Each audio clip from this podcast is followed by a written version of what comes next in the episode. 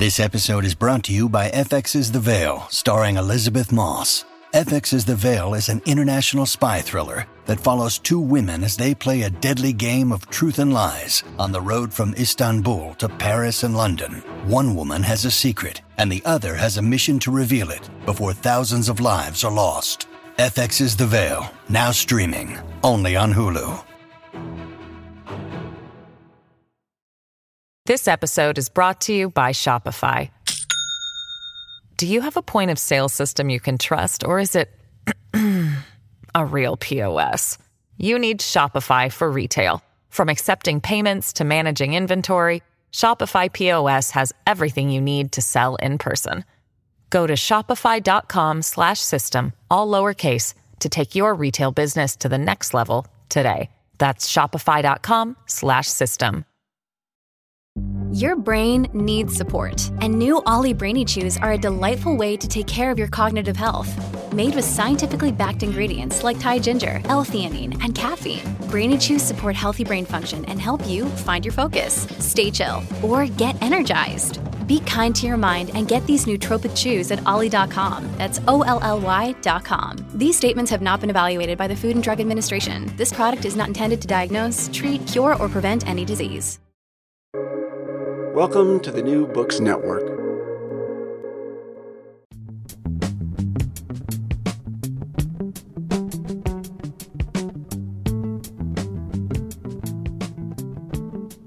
Welcome to the Why We Argue podcast, the Future of Truth edition.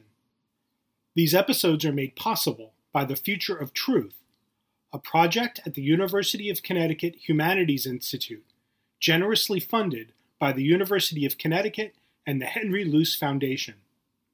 The episode you're about to listen to is part of a series on Seeing Truth, a museum exhibit and subset of the Future of Truth project that seeks to challenge audiences to see art, science, and truth anew in this political moment. In these episodes, Seeing Truth project leader and art history professor Alexis L. Boylan interviews artists and academics about the relationship between art and science, the role of museums in the production of knowledge, and how we use the visual to make meaning. Hi, everybody. My name is Alexis Boylan. I am a professor here at UConn and the curator of the Seeing Truth exhibition. Before we get started, I also did want to thank the Luce Foundation, who has generously funded both the Seeing Truth exhibition and so much of the programming that has gone on around it. And encourage everybody after you watch the video, if you just want to like think on it again and hear more um, of what Dexter Gabriel has to say about truth, you can feel free to listen to it on our podcast. Dexter, I'm letting everybody introduce themselves, mostly because I actually hate doing introductions and I feel like I always mess them up, but also because I find it fascinating to see how people choose to describe themselves. And this is particularly interesting because of who you are. So, do you want to introduce yourself? Whichever self you choose to do first or sure. second is up to you. So, hello everyone. I will be introduced as Dexter Gabriel since my charming host already said oh, so. Yeah, uh, no, so I already, I already fine. sort of messed that up. that's fine, but that's that's normal. That's how you know me, right? It would be. it's like when, I, when people would call me by the other name. Sometimes I'd be who? Oh yeah. So that's normal. So my name is Dexter Gabriel. I'm a professor of history at the University of Connecticut. I study slavery in the Black Atlantic, as well as emancipation throughout the Americas. And so that's my main job. Mm-hmm. Uh, but I also am an author who writes under the pen name Phenderson Djèlí Clark or P. Djèlí Clark, as it's often shortened. And I write short stories, novellas, and novels of science fiction and fantasy, what people generally call speculative fiction. And so that's my other world. Okay. So I'm going to first ask for clarification before I get to the really the really meaty mean probing questions. So you said you're like some people call it this, some people call it that. It's generally called speculative fiction. Like nice try, but like what do you want to call like what do you call yeah. what you write? Cuz I I have to say I saw this very I won't repeat it on this webcast because it got a little a little racy, but it was about sort of what's the difference between fantasy, what's the difference between That's a going theme right now. Yes, yeah. So it, people very are very clever. People are very clever. So there's very funny yeah. things. So what's the difference between like steampunk? Because I was actually thinking that some of your work could sort of veers maybe a little not steampunk in a maybe traditional sense, but yeah, yeah I mean, yeah, like it could be steampunk. I have stories that could delve. There's a diesel punk, right? Because steampunk is supposed to be steam, so you're first using gas. It's diesel punk, and then there's exactly there's clockwork punk, right? So there are a lot of punks. Yeah, no, it's true. And so well, and then fantasy seems and fantasy seems to be now like what's up for grabs, like sci-fi, yeah. and there's a there's a gender component to it, like what and there's there's a superhero component now and I think because of film, when I was younger, I never thought there would be so much fantasy of, of dragons and things on film. But oh my gosh. There's, There's more dragons in everything. right? As a kid who just grew up with the never ending story and legend, and I just had to be satisfied with that and the Dark Crystal. Now I've got everything at my fingertips. And so, you know, there, there's fantasy, which is supposed to often be this romantic tellings, often of a pre-industrial society but there are places that break that right there's steampunk that also interweaves fantasy right so that there's steampunk but there's also magic and there's everything else and it exists at a time that's uncertain but fantasy has always been like that right we have gandalf who dresses like he's from medieval Europe and the hobbits who dress like they've come out of a 19th century English right. village. Right. So fantasy right. has always been exactly that, a bit fantastic. And then you have science fiction, right, which can range the gamut of the type of science fiction. There's there's like more light, lighter, fair science fiction, and there's that heavy stuff, the Arthur C. Clarke and the Dune, you know, the Frank Herbert stuff, and so and then you can get into like you said, there there's superhero films, there's superheroes who fit into all those genres all at once at times, right? We have superheroes like Doctor Strange who do magic. Then we have others like Superman who fly, and that's supposed to be scientific, but it's not really fully teased out. So is it science? is it not? You know, there's there's all of that going on, and so all this to say, there are all of these terms. You get into horror, right? There's, I haven't even touched on horror or alternate history and counterfactuals, right. and so there's so many different ways of telling ideas of the fantastic and science fiction. And an umbrella term that I've seen used that I ended up adopting for myself. Is speculative fiction, right? That it is a type of fiction that adds in this element of speculation that deviates a bit from our from our understanding of the natural world, mm-hmm. right? That could be very light touch, such as through magical realism, right? Right, where you know, maybe you have a ghost or something. I'm thinking of like Toni Morrison's Beloved, where we enter, it's the real world, real happenings. And then we enter in a bit of a, a ghost story, right? To tell these larger tales. And there are other things that happen that aren't exactly like our world, right? There are these little alternate things that happen. Or you have alternate histories where it looks like our world, but something went a little different. And all the all the science and the physics of our world exist here but the people aren't the same. The history's been altered, right? We don't exactly recognize it. And so my thing is I said because all of those things don't have clear boundaries, especially in my own writings, I slip in I slip in between them. I the boundaries are porous to me. I, I love bringing in a little horror into my spec into my fantasy or my science fiction. I don't care, right? I'm going to pull from all these things. I think speculative fiction is a good umbrella term. Okay. Uh, it fits everything you could think of from James Bond with his gadgets, right? Mm-hmm. All the way to the ultimate Lord of the Rings type works, or as I said, uh, things like Frank, like like Foundation, for instance, right? right. Like those right. kinds of things. It's I think this umbrella heading fits them all. So I just say spec. I say I always tell people I write speculative fiction. You guys figure out what genre or genre okay. you want to place it in. I think I mean, I'm just going to say this. I think it's very interesting that you like the term speculative fiction because, and it it nicely sort of segues into actually all the rest of the questions I'm going to ask you, which is about this sort of to speculate suggests that like there are options on the table, but hmm. it also sort of suggests like if we speculate enough, we'll come to an answer. Like we'll come like the like speculation yeah. is maybe a process as opposed to a like a destination. Lots of people who are academics write, you know, like write fiction. That's not, you know, like people who enjoy writing enjoy writing in some senses, or people who hate writing like to punish themselves. And so they do it in multiple forms. So One doesn't have footnotes. Yay. Yeah, I know, right? You're like, I'm free of that. But I guess I was sort of wondering if you can tell to use a speculative fiction motif or a trope. What's the origin story of the historian in you versus the origin story of the speculative fiction writer? Because I imagine that they are intersecting, but actually not the same.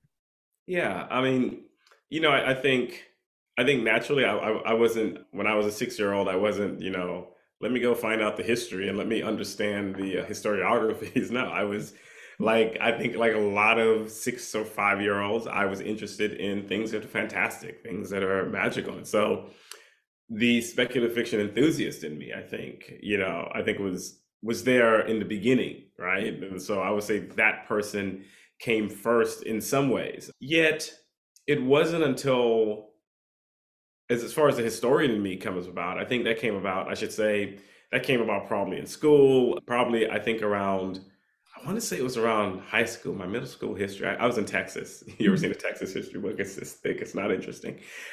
and so I want to say in high school, I think I really got a bit more into history and started liking it a mm-hmm. lot more. And so when I entered college, you know, I think I, I really became into it.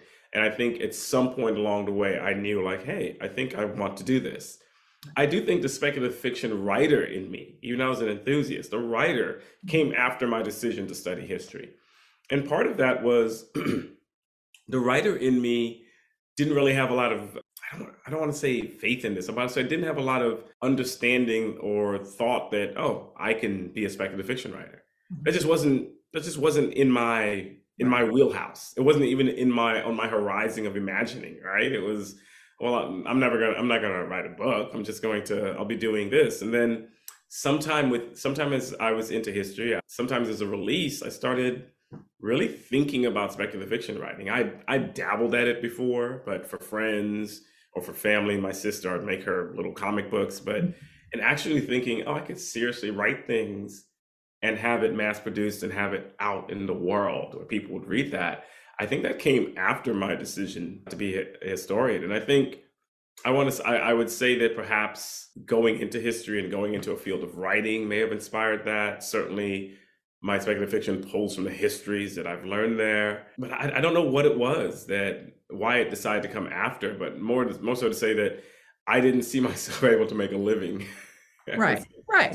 Fiction, right. Though some people may say, "But you saw yourself making a living as a historian." I don't I knew historians. I, I took their classes. I didn't know right. fiction writers. I was going to ask you if actually you came to it. And again, I sort of I work with Dexter, so I know this is that you work a lot with popular culture. You you teach about film history and that sort of thing. I was wondering if actually it came through fan fiction, like because I just I do think that so many writers now yeah. sort of are getting their start in this sort of on online platforms and through right. fan fiction. And as someone who I know you consume a lot of popular culture, yeah. did that route ever feel appealing or did that just feel like that was somebody else's stories and you just weren't? Yeah for the most part you know fan fiction was always interesting to me because i think before it was a thing my friends and i were always imagining something more.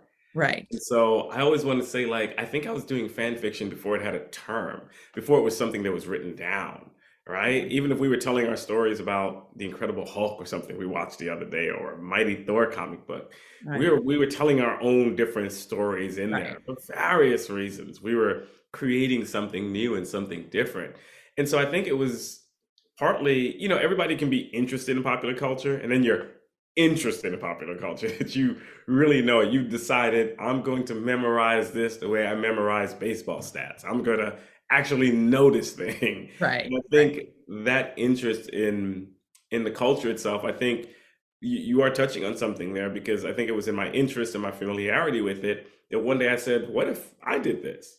Maybe right. I could do it." Right. Right. Decided to go out and try. I think that there that there are some people who I think watch and just take it in as a complete yeah. thing, and then there are mm-hmm. people who are. I mean, I this is a very silly example, but I I I remember distinctly being a kid and not seeing myself necessarily in Star Wars because I also was as a kid I was very confused about like not want like you know in terms of gender like there already was a princess Leia. I couldn't like couldn't be her. She already existed. Like in my construct of of right. truth and mm-hmm. you know and and seeing. So i i remember making a han solo's sister character for myself like and sort of inserting but again this sort of way of like i can't mess with the story that's already there but i can make a new story. Yeah. i can add to it. I can be part i can find a way to be part of it. And i think so much of the best fan fiction or people trying to find out more about characters who you were interested in, right? Like I want to know more about Lando Calrissian. What's his background? Right. So I'm going to think about it more and well, so. But so, that's what being yeah. a historian is, right? I mean, right. it's yeah. like totally the same the same desire to sort of yeah. say like there are these people who have been I mean, mm-hmm. it's not everybody's desire, but there are a way in which I want to hear from the people who have not like I hear the story you're telling me. Nah, I want to go someplace else with this. Story. I want to go someplace else. I want to hear voices that are hard to come by. And so right. I think one things I one thing I had to learn, I, I didn't realize until after I was doing it, was that the art of history itself is a lot of speculation, right? We are at times we, we don't always have answers and we're making these speculative guesses. Now, I can't throw in werewolves in my history I can do that with speculative fiction. So there's a difference on the spectrum of speculation. However, you know, I am engaged in that. I am engaged in trying to extrapolate and understand from people who did not believe leave behind a record or whose record was incomplete. Right. Or who maybe I don't believe what they wrote in the record. And I think right. there's right. a bit more going on there, right? And so I think as historians, we have to engage imagination. Otherwise, we're kind of just transcribing what's been written and well then what's the point, right? If we're simply repeating exactly what was written without giving it any thought or analysis. Right. Well, I mean, that gets to sort of the next question I had. Many scientists worry and have great anxiety about that that that like sort of element like that you're sort of saying like oh history and this creativity have to go together because there's so much that we don't know but there's a real anxiety about the role of art or creativity or imagination in scientific dialogues. I mean, one thing that's been consistently fascinating is how much scientists know about science fiction. But so I was wondering how you manage that. What does art and science as fields or as ideas, how does that impact both your historical and your and your and your fictional writing? Like how, how do those things come together? Because science always promises. Yeah, science does have a great promise. I think yeah so one, I grew up on a lot of science fiction, right? I grew up on Star Trek. I grew up on all of these things where science was always front and center, right? I don't think like as much as I love fantasy, I also like science fiction. Like I I it was in it was before there was a lot of fantasy on television. Your shows were nearly always science fiction. So I was always interested in science. As a kid, I was heavily interested in science. I was a space buff. My father is still a space buff mm-hmm. right? Even though he he's a welder, it is what his profession is. My father can still watch documentaries on astronomy for hours on Netflix, right? So this is what when it was came time to do an exhibit for school, I was doing an exhibit on exobiology or something, you know. So so I just always had an interest in science. I always like science classes. I entered college as a pre med student simply to study science. And, and it's a long story how I ended up history, but yeah.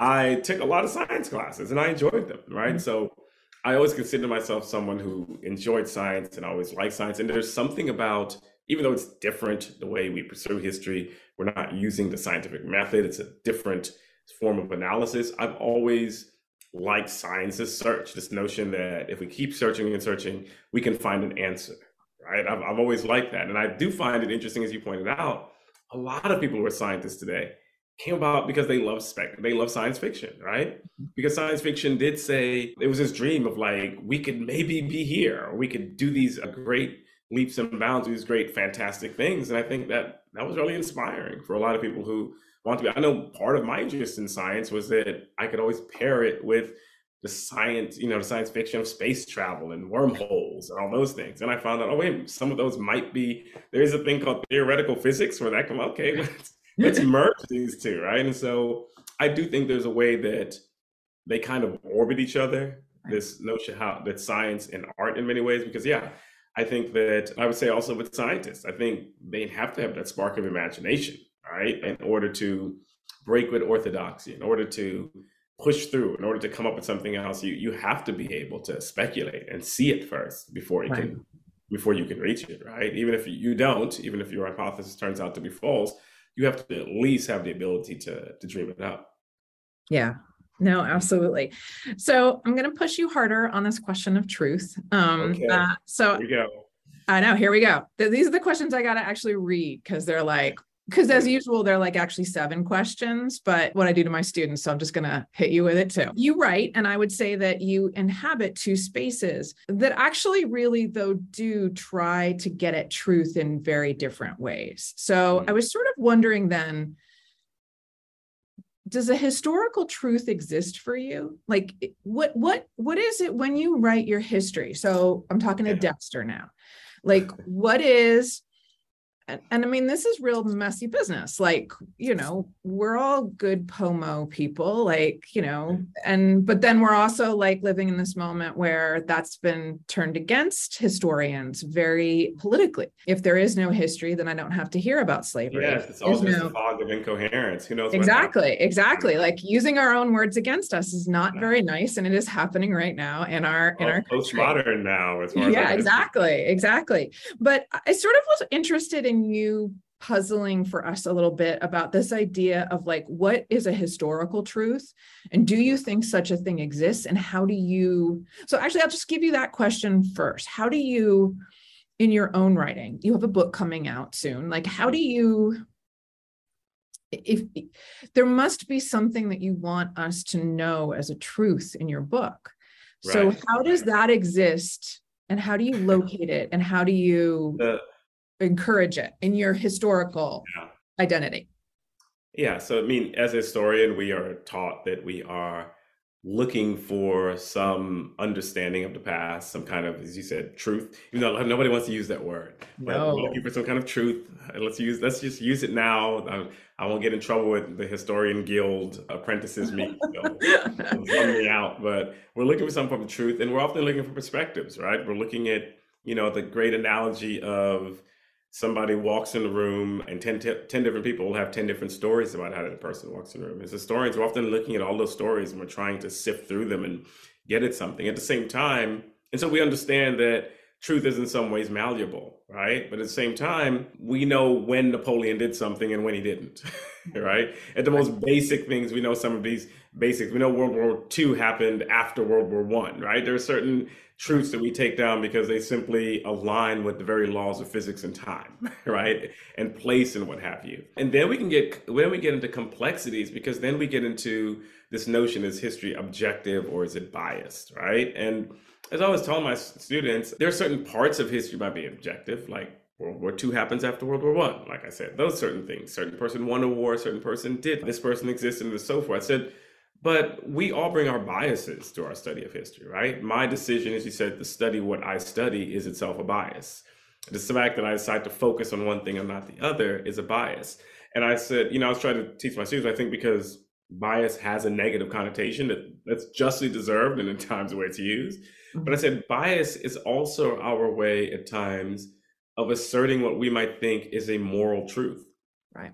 Right. I don't think like we're not we should not be getting into discursive debates on whether the holocaust happened right this is not up for a discussion or you know i perhaps want to hear the voices of ss guards or what have you of concentration camps guards to get their perspective as well that's that is not we're not arriving at a moral truth that way we're now saying that there's no what we're doing is we're taking out the context of power, mm-hmm. which is really important. We're taking out the context of humanity. We're taking out all of these different contexts that have to be understood if you're going to understand that moment, right? And so it's not simply various actors telling you different stories. There are power dynamics, there are people's lives, and all of these things that are going on. And so I try to tell my students like bias can be positive. we can positively say, no, that was wrong right? Slavery was wrong. The Holocaust was wrong.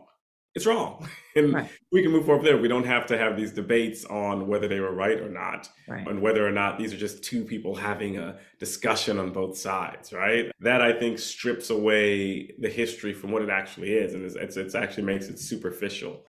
This episode is brought to you by Shopify.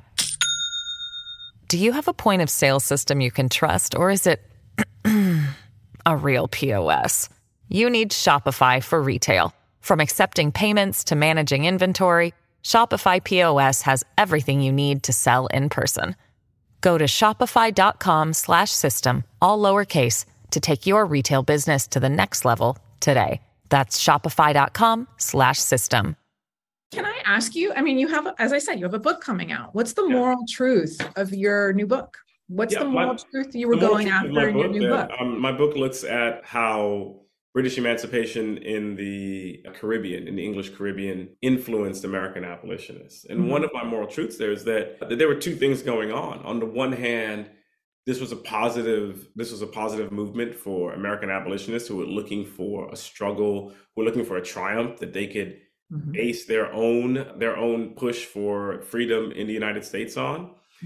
And at the same time, it was also problematic for the enslaved people of the West Indies, who mm-hmm. became, in some ways, objects right. for everyone to place these expectations on, right? So, how well they performed would be determine whether the United States would end slavery. That's, that's a lot of pressure to put on on people, right? And so there are these two. It's this. It's these two warring forces that I talk about in my book, and you know, part of what I point out here is that you know, even in movements like this, where the good we can say is a positive good, it does come at the expense at times of others. And we have to think of those complications and then deal with them. And we can still say abolitionism overall in the United States was good, but we can still have these critiques of it at the same time. Right. So, how do you know what is a moral truth in your speculative fiction? Does that become an aesthetic issue then? Like, is it a good book or a bad book if it rings true, whatever whatever that means, or not? Or is the whole point of speculative fiction to fundamentally like break truth, like yeah. to force the reader to break truth with you and with with with things that they know? How do you find truth in your fiction? How do you how do you evaluate if you found your moral truth at the end of a fictional book that you're writing? I think one of the understandings is that, and this has been a debate, I don't know why it's a debate, in speculative fiction for a while now. Like, are you bringing politics to your speculative fiction? What speculative fiction is not about politics to it? I don't, you know, like, don't bring politics to my Star Wars. You mean the one where the guys are fighting against the space Nazis? Is that it? Where there's a rebel alliance fighting against space Nazis? You don't want any politics in that or politics in Star Trek or you know, or like you shouldn't bring politics to Lord of the Rings. You mean the one about the guy who has talking trees as a symbol of the ecology, fighting against the industrialization of the orcs, is or who's worrying about his own PTSD from being in World War One and decides to put it in allegorical form? You don't want politics in that, and so totally different from making, the Black Mermaid. You have to stop now. Yes, I can stop it. The Black Mermaid. So my point is that all of these things are already bringing political truths to them, and so I always say like when I'm writing, of course I'm bringing, I want some, I'm trying to make some larger point and larger truth. And it depends. Sometimes in some stories, I'm being straightforward, right? In my stories, for instance, the nine Negro, Secret Lives of the Nine Negro Teeth of George Washington, mm-hmm. I use a lot of fantasy and everything. But the larger truth I'm getting at, where I'm mixing history with fantasy and magic, is to get people to think about what does it mean? The great paradox, right? That the founder, the one of the founding fathers of the United States, uh, probably the single figure people think of as the founder, is also a person who owned enslaved people. Is also a person who, in his in his ledger book, has that nine Negro teeth were purchased for him, right? And we know, and it all ties into mythologies we know about George Washington's teeth being wooden, right? And breaking with that. And so in that in that story, I'm I'm getting people to try to shadow through myths that they've heard that we all grew up with about wooden teeth, just to get that just to get that out of the way. I, am also trying to get people to wrestle with the complexities of what does it mean if the this founding father George Washington is everybody knows he's an enslaver, but let's talk about it a bit more. Right. I think people like in their distant and they say, yeah, George Washington on slaves, but then they they they muddle that part, and I'm trying to get them to actually think about it. So what happens then when you think he actually owned the teeth. and in the human like, beings, right? Yeah, and I don't know no. if he ever put it in. We don't know if he ever used them, but he likely owned them for that purpose. Right? So, so yeah. what is what does that make you? And so I and I wrap this into the histories of the 18th century of of slavery in the Atlantic. I pull on the American Revolution and African Americans who fought on both sides for the British, for the Patriots, and I try to tell this complicated story to get people to think Mm-hmm. about issues of slavery and the United States and its found, and the founding fathers and what it means, this great paradox of a land founding on liberty and all these enlightenment ideals, and yet held human beings as bond in, in bondage. And so that's the moral truth I want people to get there. And so there's, def- I mean, it's it's like definitely that story has a moral truth. Then there are other stories, all right, where I am like ring shout, right, where it's too complex to even go into that, but I'm skirting with some gray areas, right? I'm asking people to think about the nature of hate, right? right? And what hate might do to a person. People people have come away with that story with different backgrounds. People have come up to me, and I don't want to give it away. They said she should have made the other deal. you know, and I want people to wrestle with what that means. What right. how much when I said like in that story, I have a line like, "Who's to blame for the hate that hate made?" And that's a that's a that's a right. that's a discussion I want to have. That's a discursive right. thing. What happens how do oppressed people react to their oppressors? Right. and what does that mean right? What is the what what is their duty in how they respond? And what is the blame for their response? What are the origins of that response? And so that one i'm i'm certainly throwing a lot of politics in there but i'm not i'm not saying i have answers or even truths. Right. I want people to come away and tell me at times. I would say like you tell me what did you think of it? What did you right. get out of what i said? And so it often depends the work that I'm going into will determine kind of this is what I'm trying to get across and mm-hmm. look, I'm putting it all out there because I want I'm kind of I want to teach a lesson. Right. and then there are others where I am asking questions because maybe I'm wrestling with these things. And wow. even if I can, yes, the Klan is bad, definitely. There's no doubt about that. And hate and racism is bad. I'm still asking these other complicated questions that I want the readers to get to.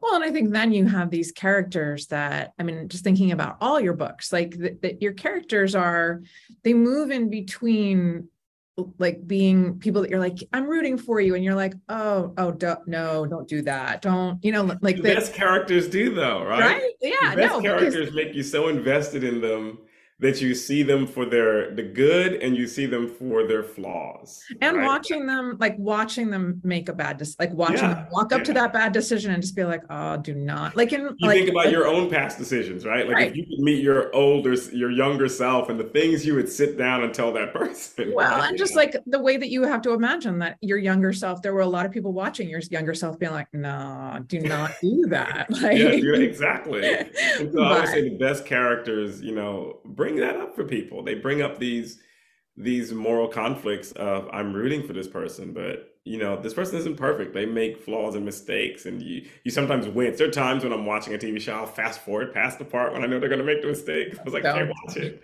I yeah. can't watch, and that means you've got me. I really like this character now. I'm into yeah. this character. Um, no, absolutely. them rounded in such a way, well rounded in a way. Well, I think it's interesting too because I think that it is an interesting way to push your your what you had mentioned earlier was your first problem with history, which is that most of the actual real points of sort of choice we don't have answers to or we actually have been blocked from hearing the voices that would have answers or different responses to them. So in that sense it's also about sort of this there is no reconstructing a history that has actually been you know disappeared or yeah. has disappeared whichever way you want to phrase it in whichever way you're you, talking you you you you have to engage in speculation. Yeah and so that but then speculation it has to have like a grip to it. I mean i think you know with that short story i think that for me i remember reading that story and just feeling like feeling your teeth like feeling just sort of this like it reminds you of the because it's so personal to you right? I think everybody it's can just, identify. Yeah. Well, even though, like, I would try to explain to people the larger history. I'd say, like, look, during the time, people actually sold their teeth all the time, right? And I remember I tried to explain so I said, and people sold their teeth, and this was a normal process, right? So I don't want people to think that because I, I, would read articles about this and it was based somebody said like and I read this story and George Washington's going around yanking the teeth. I said I, I never said that. I never said that at all. I mean, but, but yeah. when it when I saw but then when people were I saw what people were thinking, I started I stepped back and I said, okay, I have my truth as a historical truth mm-hmm. and what I know that people sold their teeth and everything, right? But when I would tell that to people, people say, that's still not good. Why did they have to sell their teeth? And I'd say, okay, people are bringing their own understandings, right? And they're like right. pressing me and saying, I know you're telling me that this was this was normal, but why are you saying that normal is fine? Right. Right. Well, how do so, you make yeah. people actually like understand? I mean, I think that it's so easy for us to divorce ourselves from our own physicality, our own body. Right. I mean, like everything I think about power is always encouraging us to sort of, you know, uh, distort our own relationship to yeah. our physicality and you know i mean i think that everything about the way uh, you know that that that sort of that sort of the eyeglasses of death thing you know like that that we we have to look beyond ourselves if we're going to make it through a day without just sort of succumbing to a sort of existential angst right. but I think that one of the things your stories always do really well is, and sometimes through horror, I mean, sometimes like that, you know, you do move in that way between like the sort of the horrific and the corporeal and the sort of more sort of spiritual. But all right, I'm going to totally take us in another direction now, which is, and we're asking everybody to do this, which is to sort of look at the instigator items that we have for the yeah. Seeing Truth exhibition. And did anything,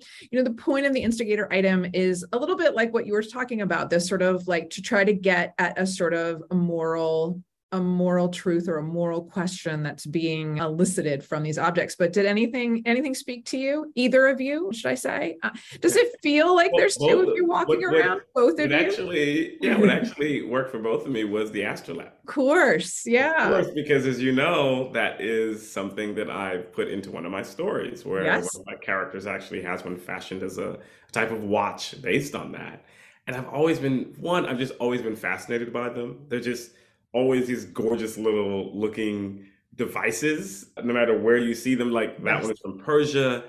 And I've always been fascinated by them. And everyone knows them as this thing that's used mostly, it was used by mariners at the time to understand the stars. So it has everything I want in there. It has it has people now it has people traveling it has people using space right navigating by the stars and everything it has you know so that's that's absolutely fascinating to me and then what I I liked about it, and I use this in my story, and I think it's mm-hmm. discussed as well in this one from Persia, that it was not just used for that, but it was used by a lot of Muslim seafarers to mm-hmm. understand where they were, like what time it would be back in their homelands or be in Mecca and so forth, so they could understand where they fit within the Muslim holy calendar or just daily for prayer or everything else. And I said, that's so profound that they were using this as this object to have them navigate, but they also needed to have this sense of identity when they were away from yeah. everything, right? To bring to them back to yourself, place, right. to hold them, right? Yeah, this grounding. And I said,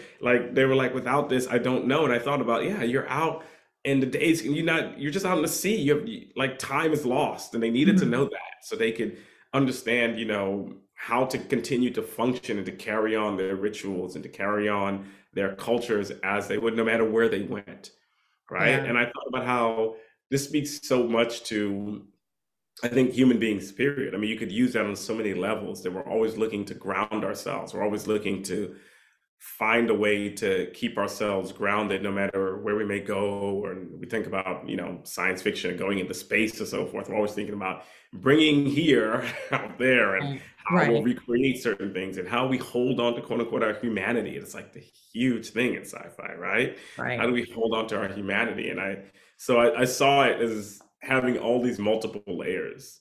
Right. Uh, i think in all of that is this notion of truth right? Like what what what makes you human? What is what speak what truth is do you carry with you? What speaks to you? And how everyone wants to hold on to that. The American Natural History Museum owns a number of astrolabes. They're all also beautiful, like so yeah. much time and care. There's art in it. Yeah. Yeah. That, you, well, didn't have to make them that fancy, but you did. there's no reason. There's no reason yeah. for it to be. I mean, it's fussy. It's this beautiful, fussy, complicated thing. It has all this writing. Like it, it's just gorgeous but i think like there's no reason for it to look like that except of course if it's trying to do exactly what you're telling it which is to wrap people right. back into a hand that made this and a, like i mean i do love this idea of like trying to remember I mean, you know, I think we all do this. Like, if there's a loved one in a different time zone, right? Like, what time is it for them? Yeah. You know, and like sort of locating that gives you this sort of sense of almost closeness with them when you're yeah. you're not. But again, the sort of idea of understanding that I am here and they are there, which is of course all you're doing as a historian too, right? Like, I am. Right, right